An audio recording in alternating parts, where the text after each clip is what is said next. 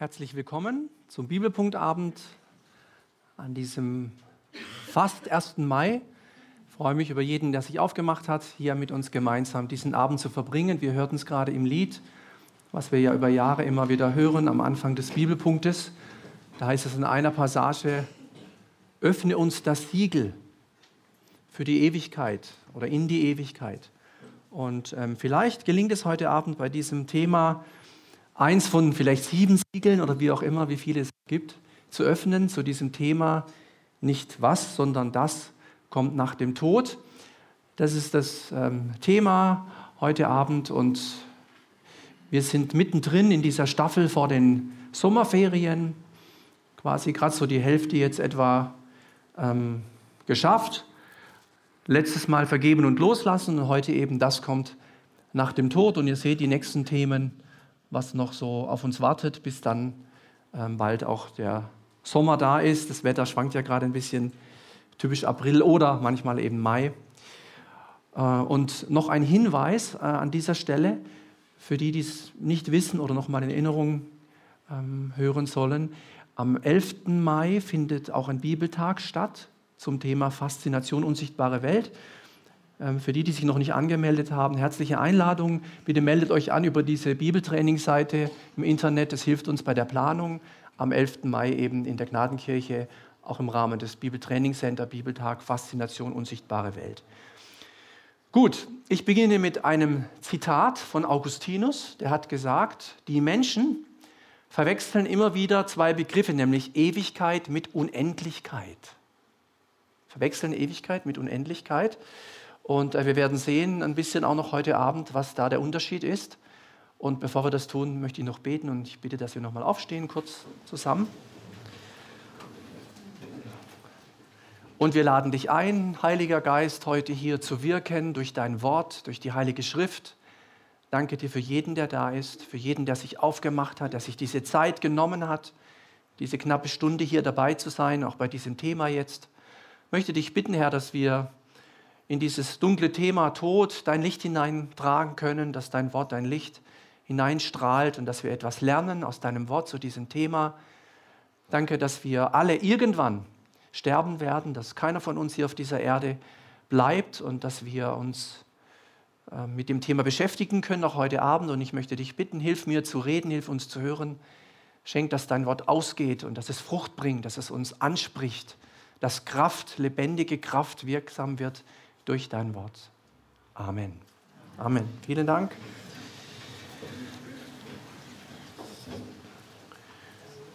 Gut. Also das kommt nach dem Tod, so lautet das Thema. Ein ähm, bisschen anspruchsvoller Titel könnte man sagen, ambitioniert. Ähm, wer kann das schon so frech behaupten?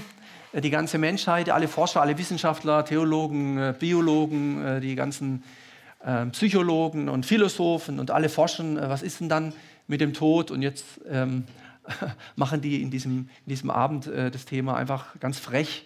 Äh, das kommt nach dem Tod. Ich hatte auch ähm, vor einiger Zeit ein bisschen Disput mit, ähm, äh, mit einer Theologin, äh, die auch gesagt hat, das kann, man, das kann man nicht wissen. Also das ist unmöglich, äh, auch als Christ sowas zu behaupten. Ähm, muss man mal schauen, ob es wirklich nicht wissen kann oder zumindest, ob wir jemand kennen, der es wissen müsste. Das würde ja schon reichen, wenn wir jemanden kennen, der es weiß.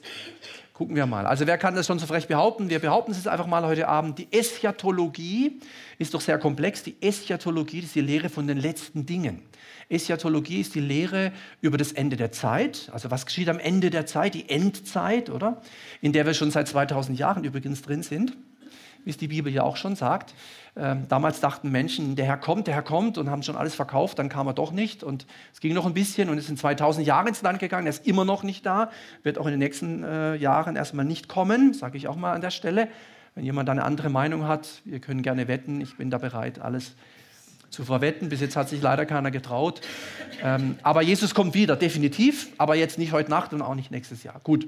Aber das ist nicht das Thema. Eschatologie behandelt nicht nur die Lehre von den letzten Dingen der Erde, sondern auch die Lehre von den letzten Dingen des Menschen. Also was geschieht eigentlich, wenn ein Mensch stirbt? Da gibt es so verschiedene Ansätze, ganz verschiedene Dinge. Und ich möchte heute einfach ähm, einen Schwerpunkt dann mal rausgreifen und darüber etwas sagen. Deswegen heute an diesem Abend ein ganz besonderer Schwerpunkt.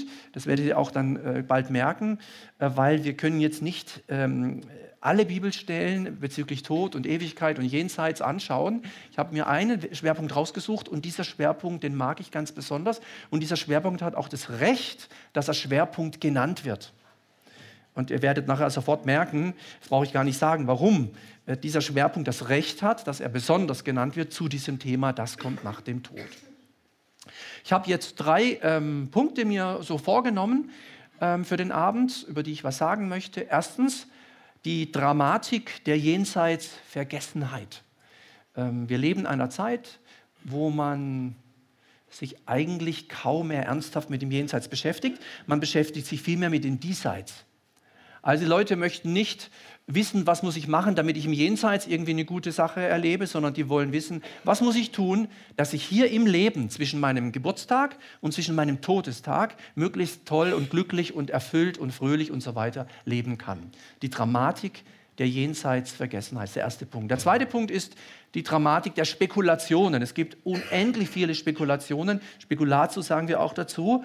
Äh, also Theorien, Ideen, äh, was es wohl alles gibt. Es gibt unglaublich viele Bücher. Ich werde auch nachher mal ein paar zeigen.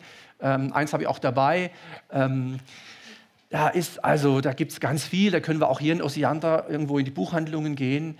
Äh, und da finden wir Bücher zu diesem Thema, auch Near-Death Experience oder Nahtoderfahrungen und die Leute, die zurückkommen, was haben die erlebt und so. Ganz, ganz spannende Dinge und vieles ist eben da auch aus meiner Sicht sehr dramatisch, nämlich Dramatik der Spekulation. Und dann, dritter Punkt, der wird auch der wichtigste letzte und größte sein, die Dramatik in Lukas 16, 19 bis 31. Das äh, wird der Schwerpunkt sein heute Abend, die Dramatik äh, aus Lukas 16, 19 bis 31. Also, wir starten mal ähm, und ich hoffe und glaube, dass wir das hinkriegen in der Zeit. Ich werde versuchen, nicht zu überziehen. Erstens also Dramatik der Jenseitsvergessenheit. Der Gedanke an ein Jenseits verschwindet immer mehr in unserer Zeit. Das muss man einfach ganz nüchtern festhalten. Das liegt an unserer Zeit, an der Gesellschaft, in der wir leben. Das ist in anderen Erdteilen noch ein bisschen anders. Aber je mehr Wohlstand in die Erdteile kommt, die jetzt noch als dritte Welt bezeichnet werden, desto mehr wird sich das uns annähern. Das ist ganz offensichtlich. Das hat sich in der ganzen Kirchengeschichte und der Geschichte des Planeten Erde so gezeigt. Diese Begriffe Vormoderne, Moderne, wir leben jetzt in der Postmoderne, ähm, die verliert dramatisch schnell an Jenseitsglauben. Also das, was deine Oma noch geglaubt hat, ist möglicherweise was völlig anderes wie das, was wir heute glauben. Und jetzt sind wir ja Christen hier in der Regel, aber wenn man jetzt so mal in die Städte geht, in die Dörfer, dann würde man feststellen, dass die Omas, also vor ein, zwei, drei Generationen, äh, da war noch ein Jenseitsglaube da. Da war noch eine Gottesfurcht da, vielleicht irgendwie katholisch, evangelisch, wie auch immer verpackt, ganz wertneutral, aber irgendwas war da noch da. Ja, da war noch irgendwie eine gewisse, ja, der Herrgott und eine gewisse, ja, da, da ist dann mal was danach, da geht es in zwei Richtungen und so. Das ist aber in den letzten, eigentlich in den letzten sieben Jahrzehnten, ganz schnell äh, hat sich das verändert. Das ist eine rasend schnelle Entwicklung. Zum Beispiel, ich habe es mal an den Bestattungsarten festgemacht. Ich weiß ja nicht, ob du deine Bestattungsart schon festgelegt hast. Äh, ich könnte dir auch sagen, was die Wahrscheinlichkeit ist, wie du dich bestatten lässt, auch wenn du noch gar nicht darüber nachgedacht hast. Das war vor 30, 40 Jahren nicht so eine Frage. Aber das ändert sich enorm und rasend schnell.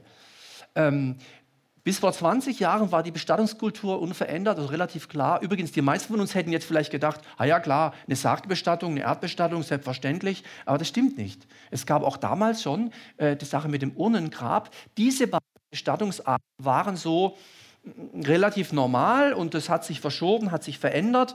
Und ähm, ich weiß gar nicht, ob du dir vorstellen kannst, welche heute die Mehrheit der Deutschen wählen. Nämlich die beiden sind es nicht. Das hätte man vielleicht gedacht, Ah, ja gut, vielleicht mehr Urnen wie früher. Ja, ja, aber es geht in eine andere Richtung. Ohne teilweise schon, ich erkläre das auch gleich, ich mir mal die Begriffe. Also einmal aktuell, die Zahlen sagen, die Deutschen in unserem Land wollen mehrheitlich nicht das, sondern spezielle Dinge. Also einmal die Baumbestattung kommt ganz stark, ganz stark.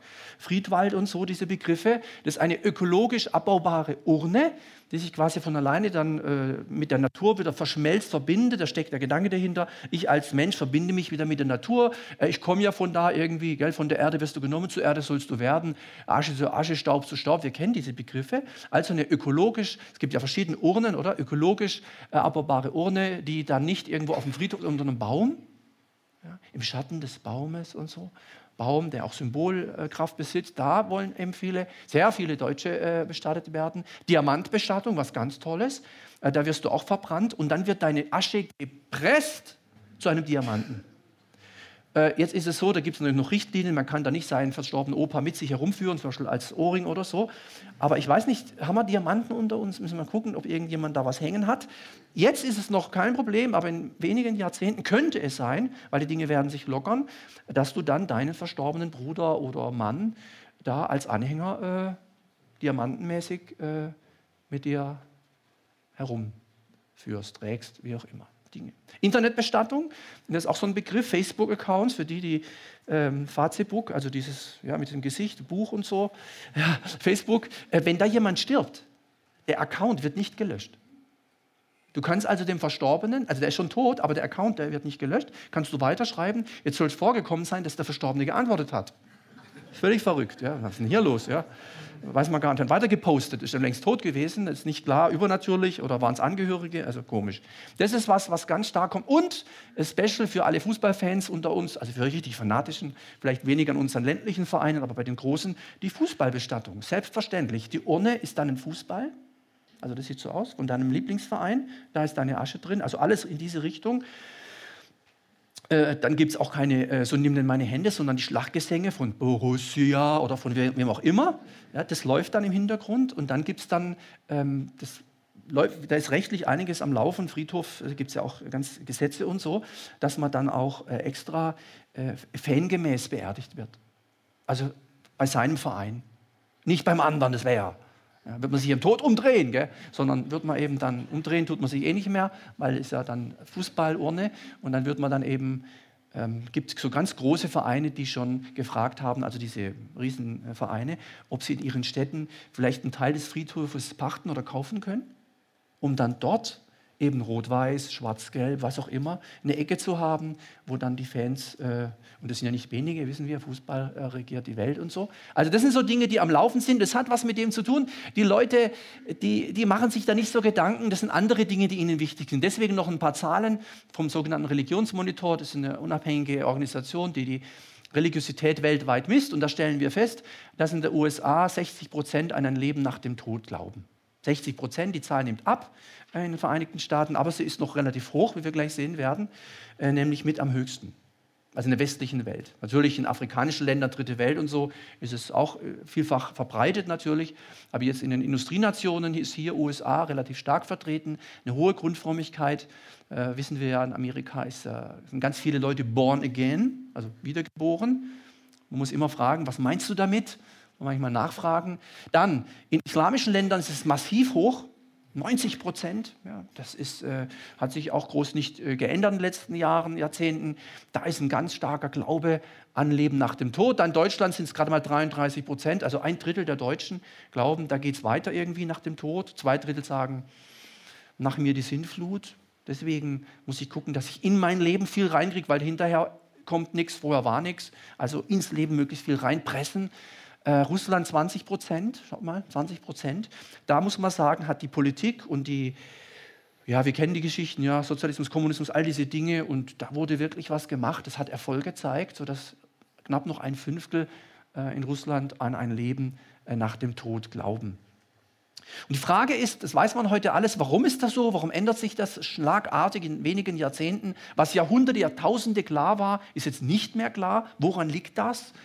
Ja? Und ein Grund, so sagen die Fachleute, das nennt sich so ein Fachbegriff, wir können unsere Erde mittlerweile vermessen. Also wir wissen so viel über die Welt, wir, wir reisen, wir, wir hören jetzt schon, wenn, wenn auf dem Mars ein Erdbeben ist und solche Sachen haben wir kürzlich ja mitbekommen äh, und solche Dinge werden möglicherweise dann auf dem Mond wohnen. Also solche Pläne, unglaubliche Sachen. Das heißt, wir brauchen eigentlich nicht mehr diesen Glauben an einen Gott, um die Welt erklären zu können.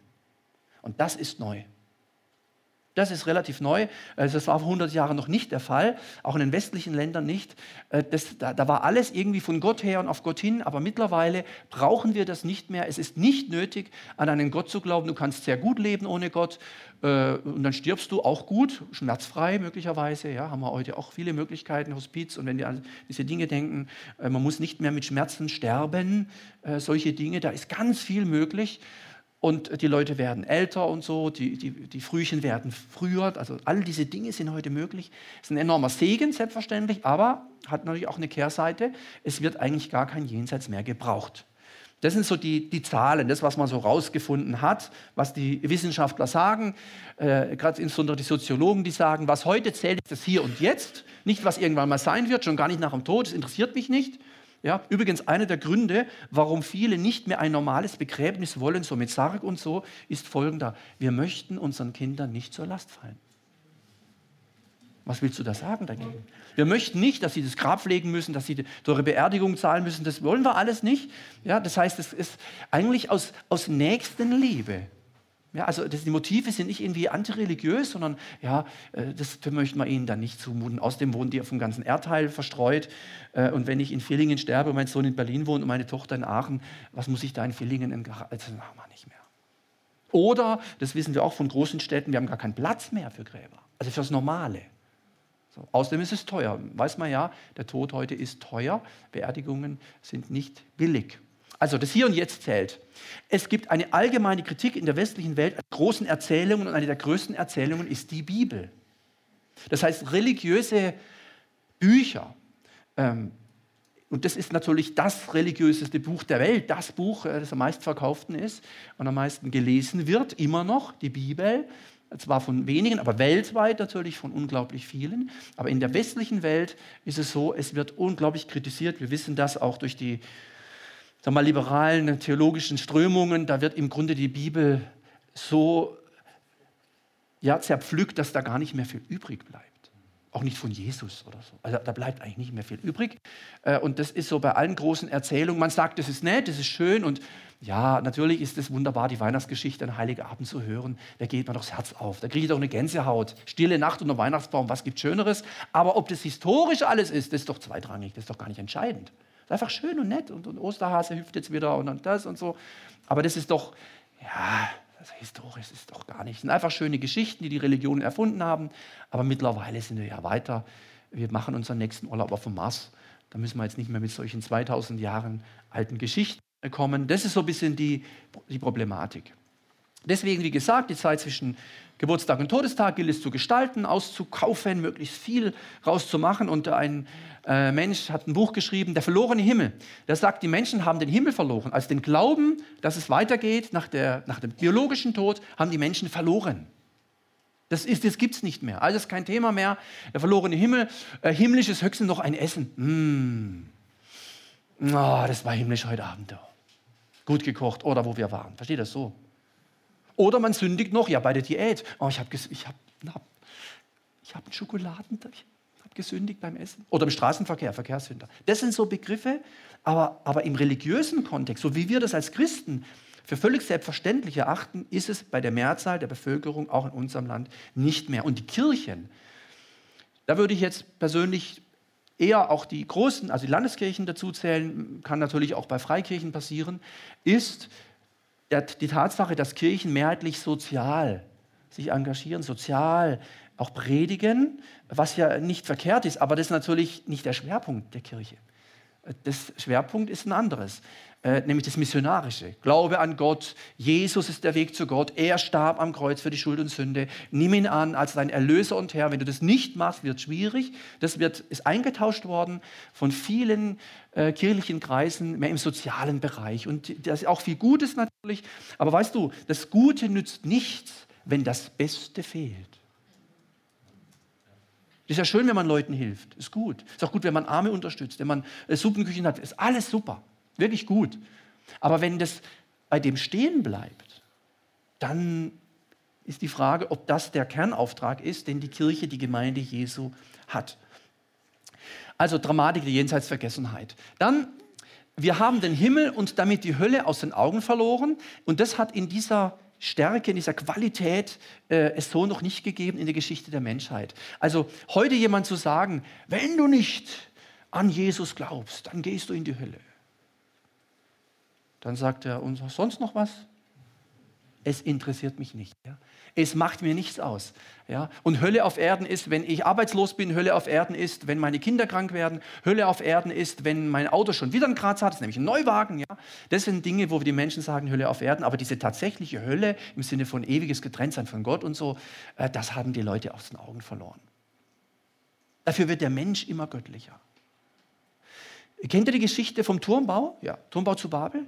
Mensch will zu Gott kommen, ist natürlich auch ein, ein, starkes Bild, tolle Geschichte, wahre Geschichte. Aber heute erleben wir genau dasselbe wieder, nur auf anderer Ebene.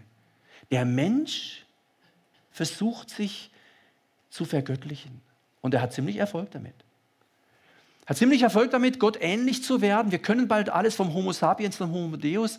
Ähm, das ist faszinierend zu sehen, was der Mensch heute kann. Das ist unglaublich. Und da können wir staunen, können wir auch dankbar sein drüber. Aber es hat eine große Gefahr. Wir brauchen Gott nicht. Wir sind Gott. Wir sind einfach Gott. Ja. Du brauchst nicht mehr beten. Du gehst zum Arzt, der operiert, der macht das. Die Technik ist enorm in der Lage, Dinge zu tun. Äh, da gibt es auch ein äh, äh, tolles Buch von dem neuen äh, Superstar, der erst seit wenigen Jahren äh, die Welt äh, mehr oder weniger erobert hat mit seinen Büchern, wurde im ersten Buch schon Multimillionär, wusste gar nicht warum, hat es gar nicht verstanden, hat ein zweites geschrieben, gleich wieder Millionenbestseller, hat ein drittes geschrieben, gleich wieder Millionenbestseller. Mit einem Millionenbestseller wirst du auch Millionär, weil du Interesse hast. Nur ein Millionenbestseller schreiben. Dieser Mann wurde von Angela Merkel eingeladen. Ist ein Junger, 76 geboren. Schmaler, schlanker, kaum Haare, netter Typ, Historiker aus Jerusalem, ja, der Harari, kann man überall, Macron in Frankreich, überall laden sie ihn ein. Wissen, wisst ihr, was die den fragen? Was sollen wir machen, damit wir die Welt in den Griff bekommen? Sie müssten es doch wissen. Und dann steht er vorne hin und ist ein netter Mann, wirklich toll und so, leider Atheist. Ja, jüdischer Atheist, wie ja immer mehr Juden leider zum Atheismus äh, sich hinwenden. Das ist das Buch, äh, das zweite, zweite äh, äh Bestseller von ihm. Äh, das erste war äh, die Geschichte der Menschheit und, und das dritte ist ein paar Ratschläge für das 21. Jahrhundert. Ich würde mir manchmal wünschen, wenn wir neben der Bibel, die wir alle viel lesen, oder? Amen, oder? Ja? auch, mal, auch, auch mal, mal da reinschauen in solche Leute. Weil ich weiß jetzt nicht, wie oft dich die Angela Merkel eingeladen hat und der französische Präsident, um mit dir zu sprechen, wie kriegen wir die Welt in den Griff. Vielleicht noch nicht so oft. Diese Leute werden eingeladen. Der ist 76 geboren erst. Überlegen, das ist ein junger Typ. Und wenn du jung bist und eingeladen wirst, bist du entweder der Antichrist oder hast was drauf. Ich glaube, der hat echt was drauf.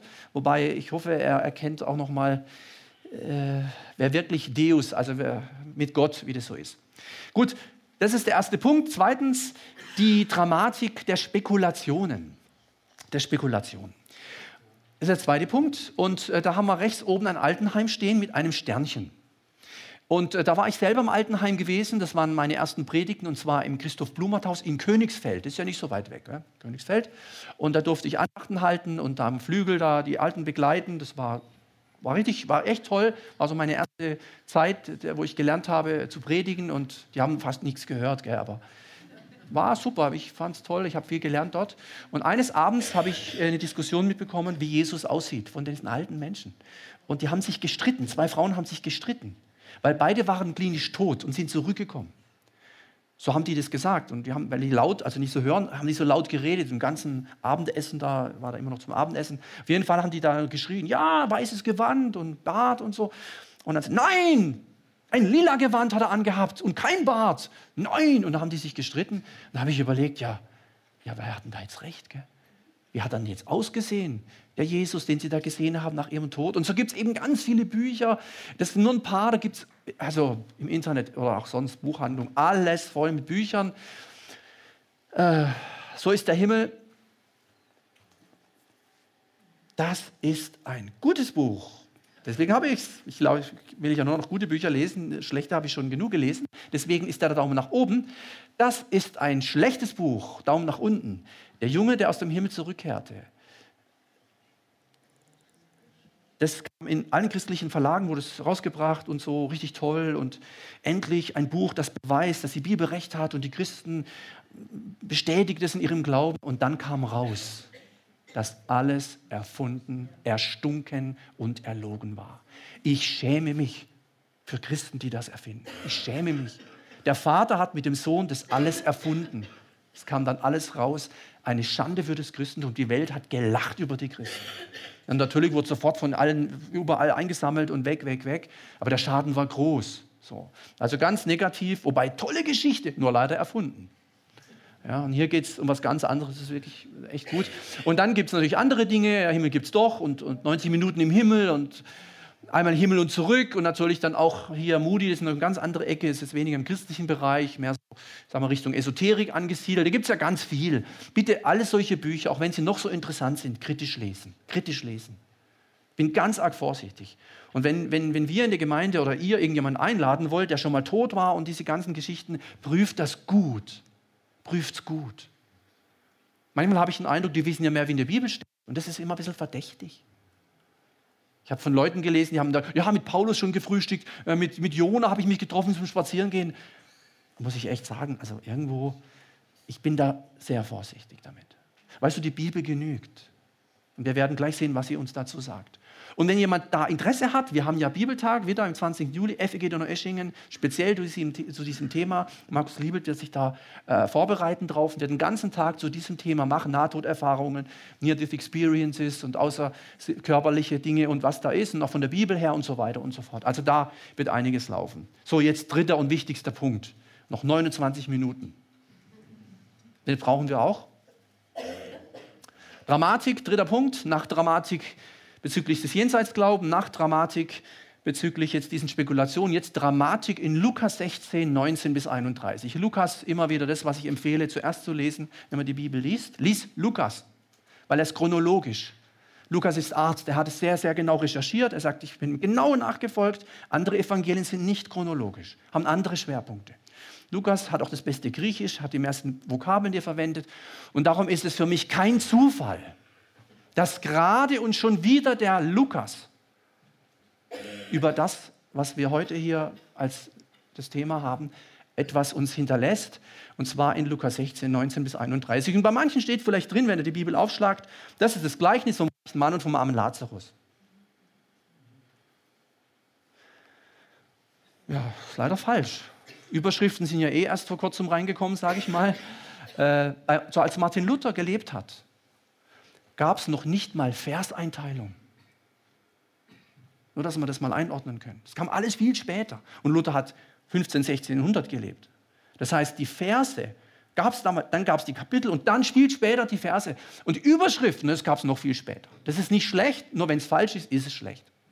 Deswegen gibt es auch Bibeln, die sagen nicht, das Gleichnis vom reichen Mann und armen Lazarus. Diese Bibeln sagen, die Geschichte vom reichen Mann und vom armen Lazarus. Und warum ist die Geschichte kein Gleichnis? Ich bin fest davon überzeugt.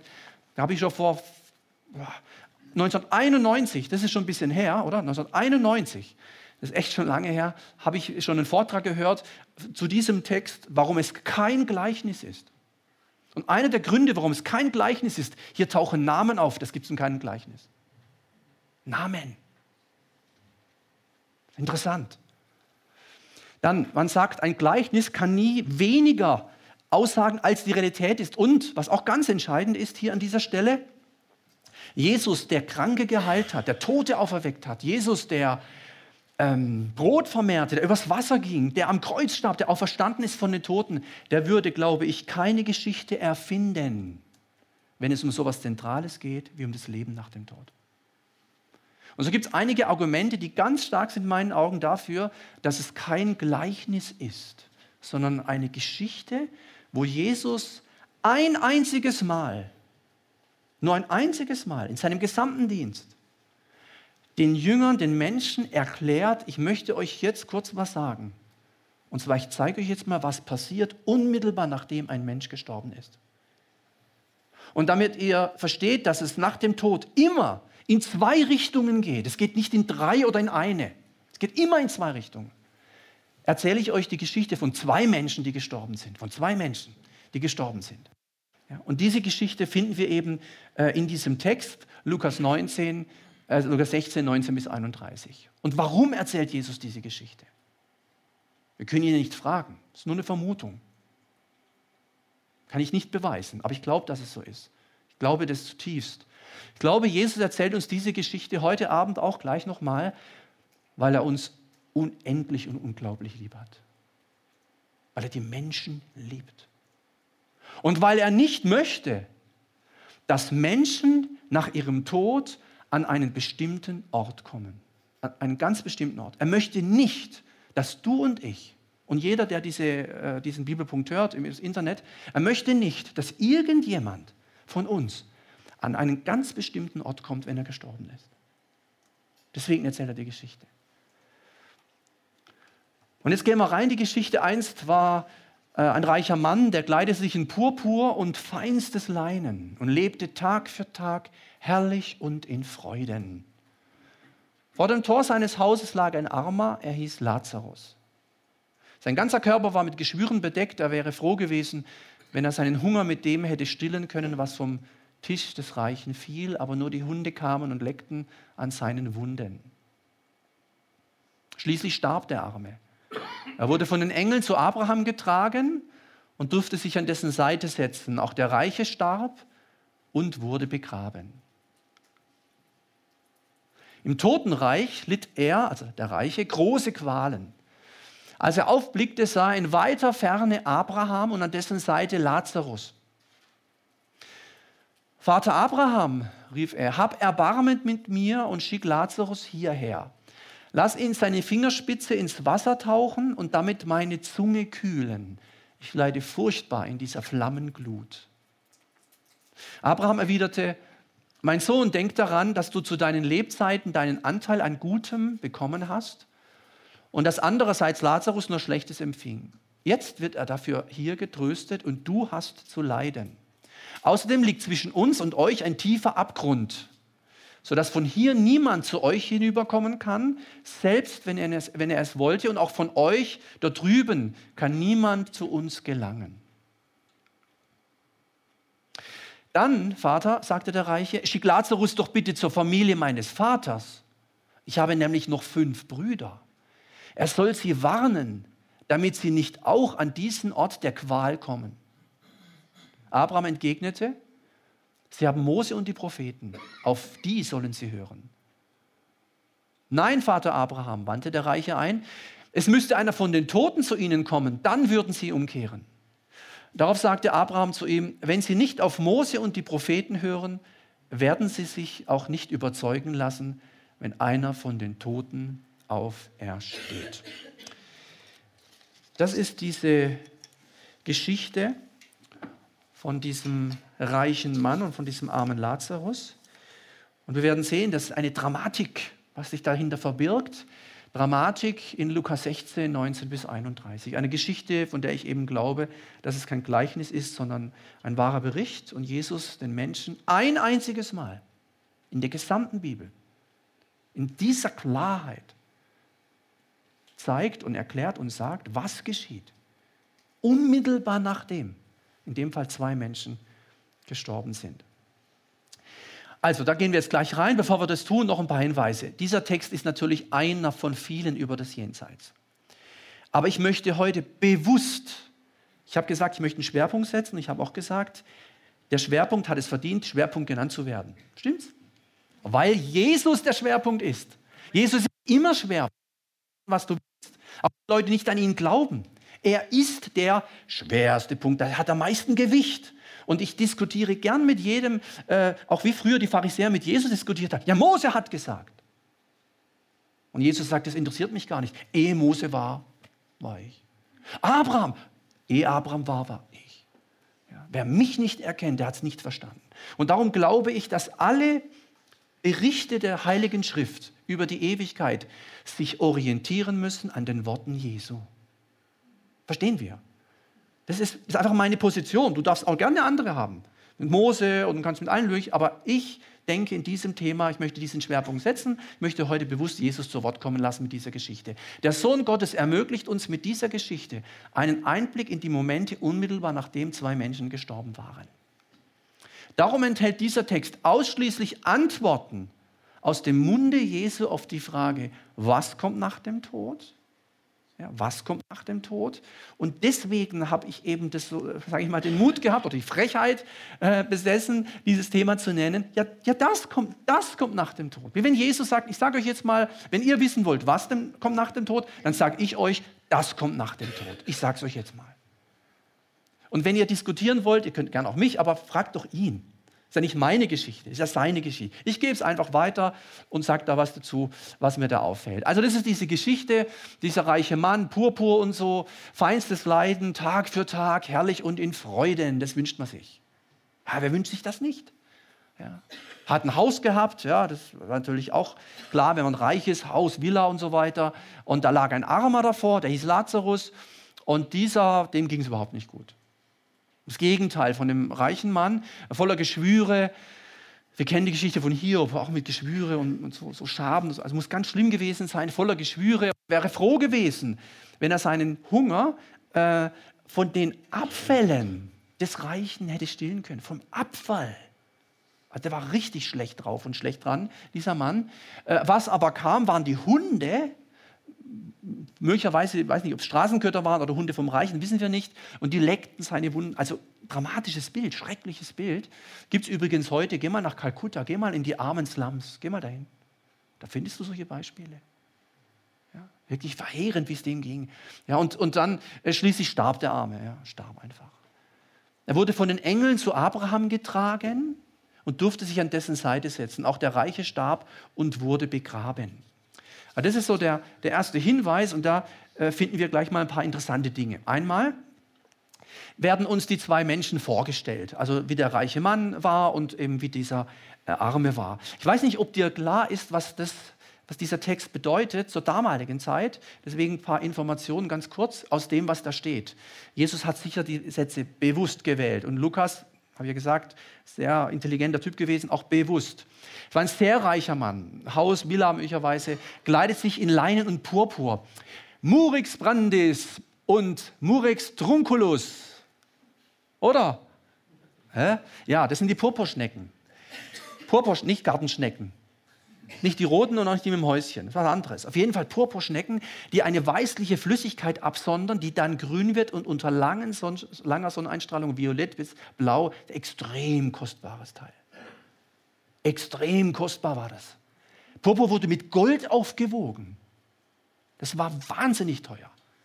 Und so hat er gelebt. Also wirklich, boah, ja, herrlich, jeden Tag in Freuden.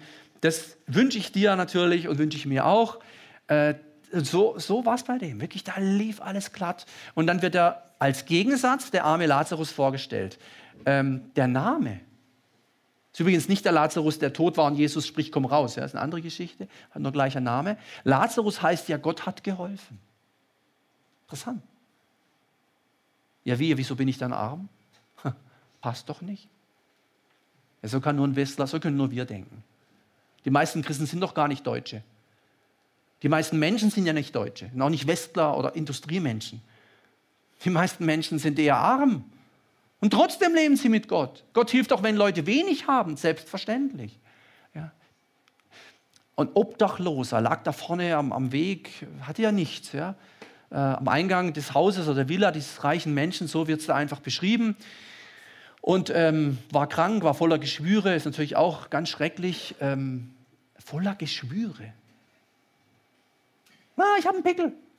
Nee, voller Geschwüre. Voller Geschwüre. Also ganz dramatisch schlimm, wie es dem ging. Die Nahrungabfälle des Reichen, wie Jesus das so beschreibt, mehr war da nicht. Das sind die, wo heute in den, in den, in den, in den Mülltonnen, in den Slums und Favelas irgendwo was, irgendwas finden, irgendwie von einer Bananenschale noch ein Stück von einer Banane, die suchen dann, ja. Was die Reichen wegschmeißen, irgendwo sucht man da noch irgendwas zu kriegen, auf den Müll halten, oder? Kennen vielleicht solche Bilder aus dem Fernsehen? Das gibt es heute noch. Ja, Menschen, die extrem arm sind, der war so. Hunde, Straßenköter, ist nicht klar, ob es Straßenköter waren oder die Hunde von dem Reichen, weiß ich nicht. Aber Hunde galten damals ähnlich wie Schweine als unrein. Unreine Tiere. Du Hund! Das ist ein ganz schlimmes Schimpfwort. Damals. Heute würde man sagen, naja, Hund, Katze, Maus. Ja, was soll's. Aber damals, du Hund, Hunde, ja, gibt es auch im Neuen Testament dazu noch Stellen. Also, die lecken seine Wunden und Geschwüre. Also schlimmes Bild, schrecklich. Und äh, der war nicht fröhlich, der war kaputt. Dieser Mensch war wirklich kaputt. Nach Leib, Seele und Geist. Der Mann war fertig. Ja, ganz schlimm. So, dann wird die Beerdigung beschrieben ein bisschen, also kleine Hinweise gibt es da. Beerdigung des Reichen, Beerdigung des armen Lazarus. Die Beerdigung des Reichen selbstverständlich, er wurde begraben, standesgemäß, wie es gehört, für jemanden, der viel Geld hatte, ganz klar.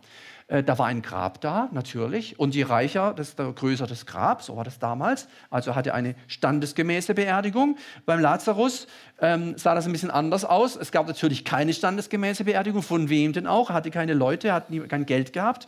Aber schau, und dann greift Gott ein. Und jetzt guck, was die Bibel sagt, was Jesus erzählt, wie dieser Mensch beerdigt wurde. Nachdem er tot war. Nachdem er tot war. Engel trugen diesen Menschen zum Vater des Glaubens. Abraham ist Vater des Glaubens. Wenn ich das lese, denke ich, ja was? Da ist doch die Beerdigung des Reichen ein Witz dagegen. Engel trugen diesen Menschen zu Abraham an dessen Seite, zur Rechten. Das war ein Ehrenplatz. Da durfte er sich hinsetzen, hinlegen, sich gemütlich machen. Verrückt ja dieses Bild, was Jesus hier uns zeigt. Ja, was für eine Beerdigung, sehr standesgemäß. In der, in der unsichtbaren Welt, in der, in, der, in, der, in, der, in der Welt, die wir nicht sehen können, sehr standesgemäß.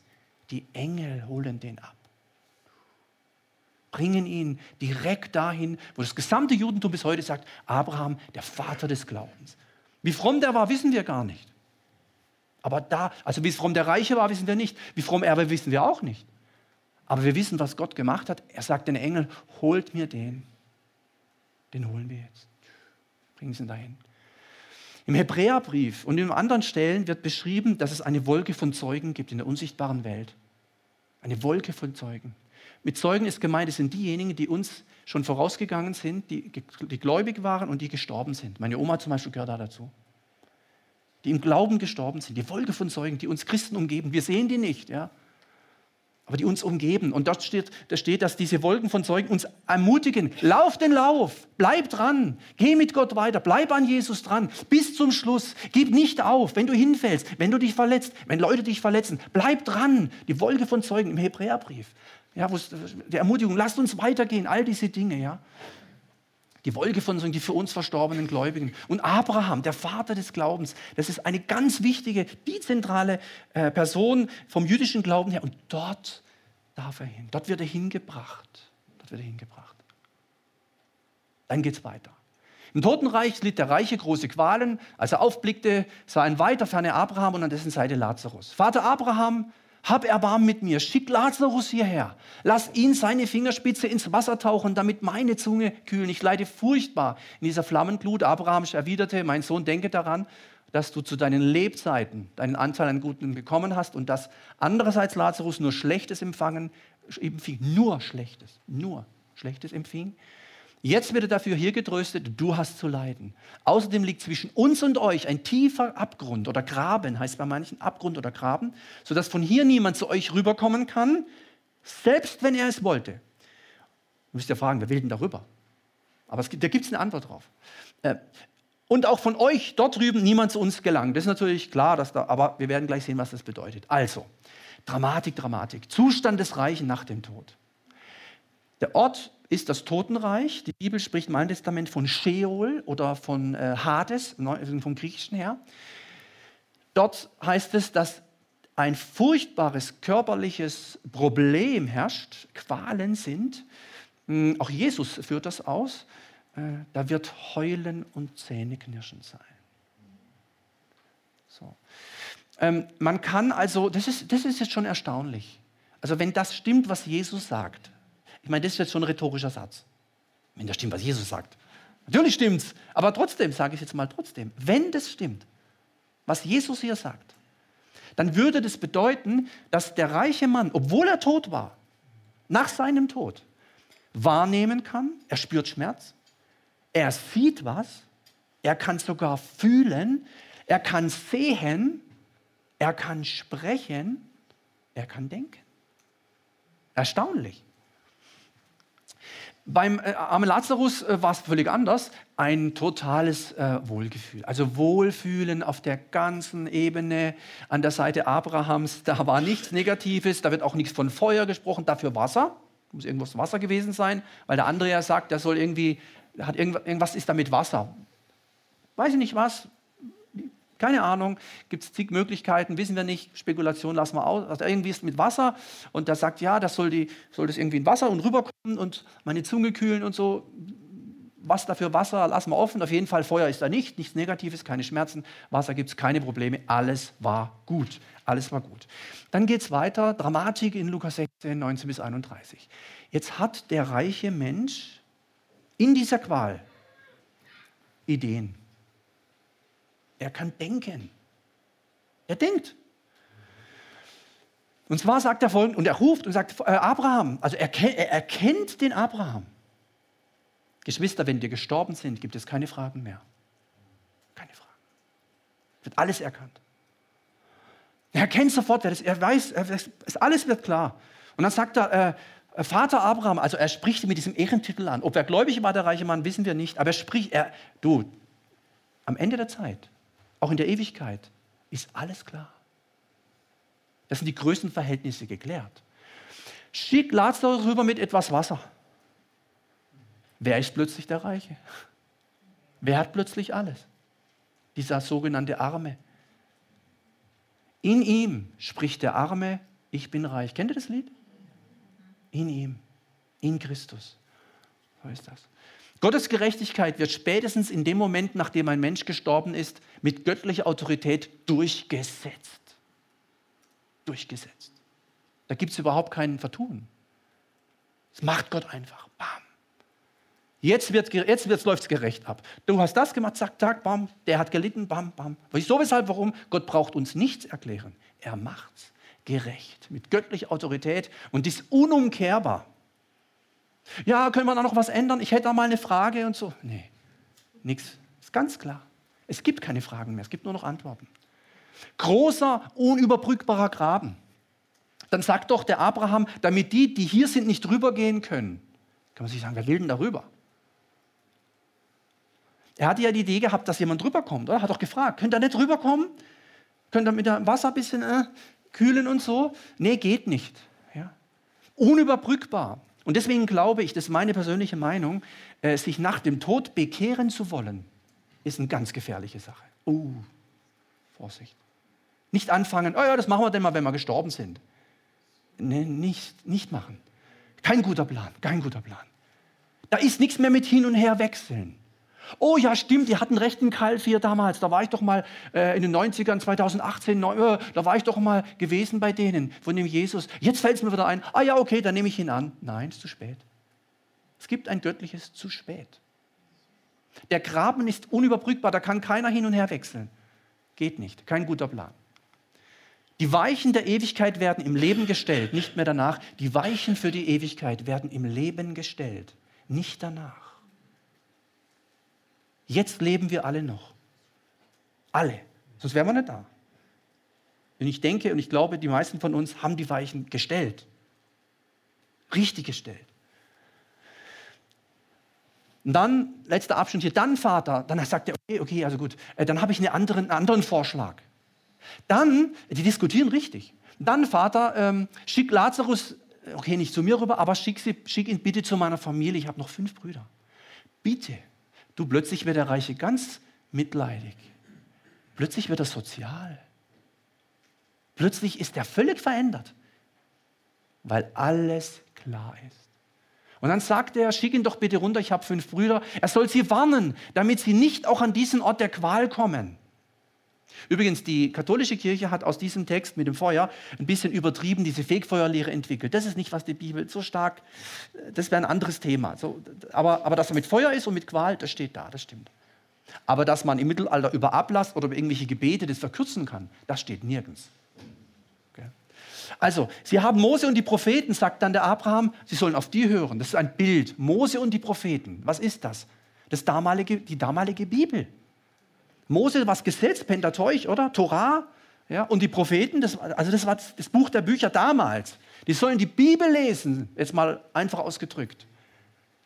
dann sagt er doch nein.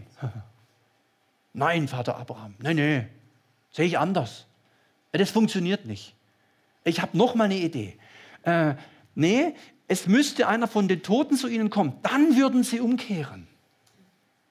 Wir wissen ja, es ist ja einer von den Toten zurückgekommen. Wie lange ist Ostern her? Wie lange ist jetzt Ostern her? Ein paar Tage, oder? Es ist ja einer zurückgekommen. Jesus ist doch zurückgekommen. Hören die Menschen drauf? Schaut, das haben wir damals schon gewusst. Also Abraham sagte dann, du, wenn sie nicht auf Mose und die Propheten hören, wenn sie nicht das Wort Gottes, die Bibel ernst nehmen, dann nützt auch nichts, wenn da einer zurückkehrt. Und Jesus kam zurück und vielen Menschen nützt das nichts, wenn sie es nicht annehmen, wenn sie nicht der Bibel glauben, was über diesen Jesus geschrieben steht.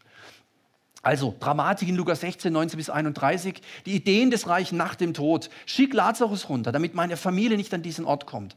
Er bekommt Mitleid mit anderen Menschen, was ganz Neues. Plötzlich erkennt der Reiche, was es bedeutet, getrennt von Gott zu sein und wird geradezu missionarisch. Wie ist das möglich? Geschwister, wenn wir in der Ewigkeit sind, ist alles klar. Und er hat diese Ideen, er hat diese Gedanken. Mensch, also okay, wie machen wir das? Wie, wie kriegen wir das hin? Dass, dass meine Brüder, wir müssen die irgendwie retten. Wir müssen das irgendwie, irgendwie müssen wir das hinkriegen. Er diskutiert und kämpft mit Abraham, damit Menschen niemals an den Ort kommen, an dem er war. Er diskutiert und kämpft, er, also kämpfen nicht wörtlich, sondern er ringt da in Argumenten mit dem, mit dem Abraham. Äh, und schaut, das ist jetzt auch sehr bezeichnend und für mich sehr bewegend. Er hat alle möglichen Vorschläge und Ideen.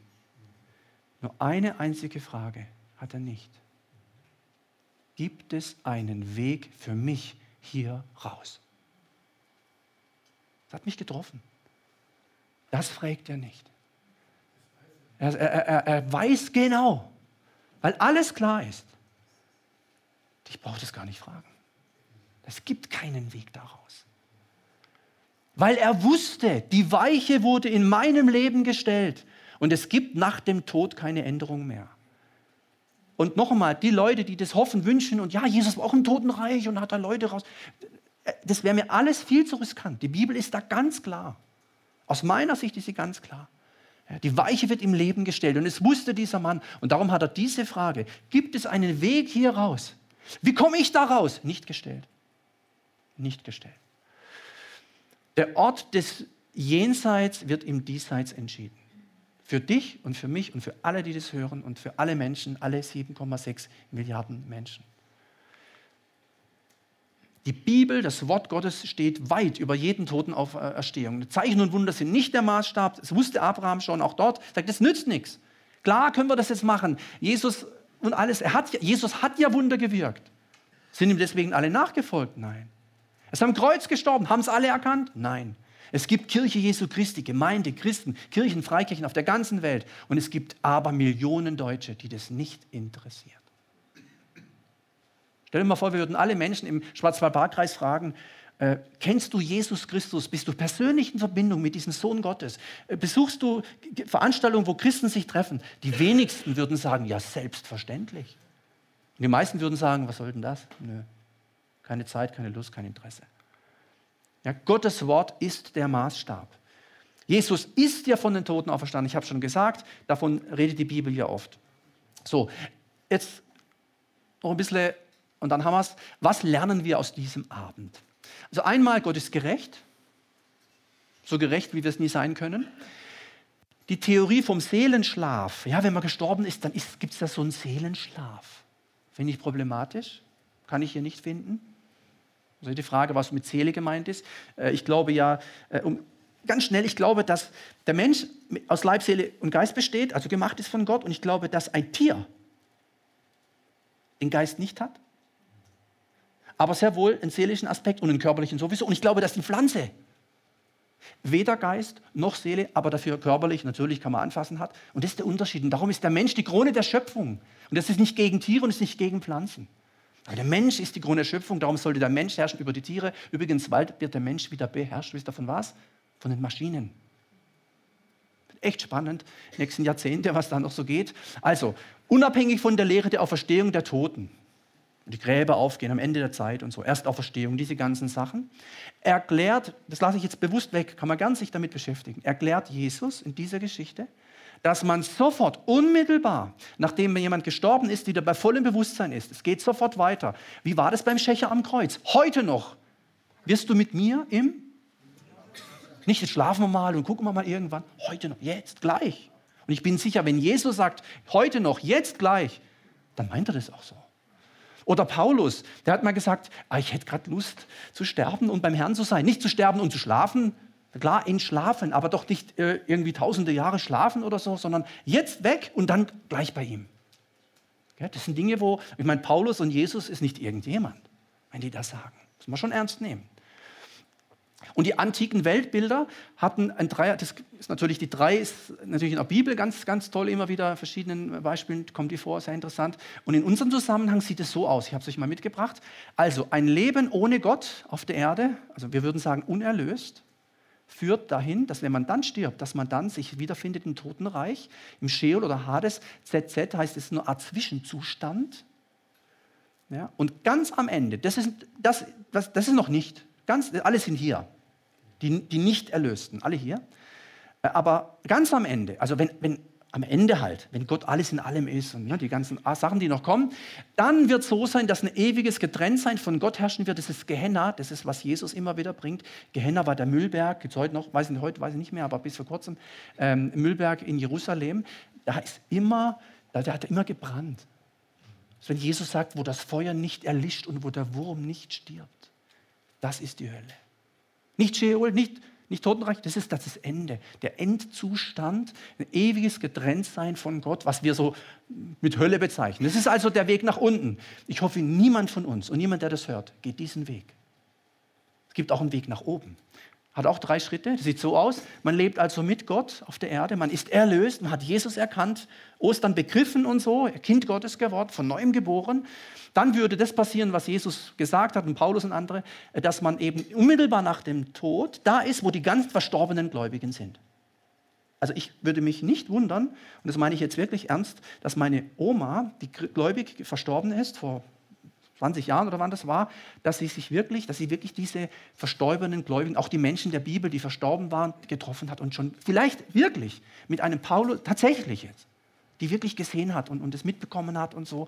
Und, und das, dort, dort warten die alle, die Wolke der Zeugen. Und dann am Ende, also ganz am Ende, ja, wenn dann alles hier, die ganzen Dinge, die noch kommen und so, und dann Gott alles in allem, die ewige Gemeinschaft mit Gott, das ist nicht mehr, keine Trennung mehr möglich. Und die Geschichte vom Lazarus und vom Armen und vom reichen Mann ist quasi dann hier auf dieser Ebene, ja, wo noch ein bisschen so ein Sichtkontakt ist, oder wo man rufen kann, diskutieren kann, und hey, da, da soll mal kommen und so. Aber da, ganz am Ende, also in diesem Bereich und auch in diesem Bereich, ist überhaupt keinerlei Verbindung mehr. Und darum sind solche Sachen wie, oh, wenn ich dann im Himmel bin, bin ich aber traurig, wenn mein lieber Freund, mit dem ich immer Fußball spielen war, oh, wenn der nicht da ist, ist ein Quatsch. Es gibt nichts Trauriges. Ja, aber wenn mein Mann vielleicht sich nicht bekehrt hat, oh, bin ich so, dann warte ich auf den. No problem.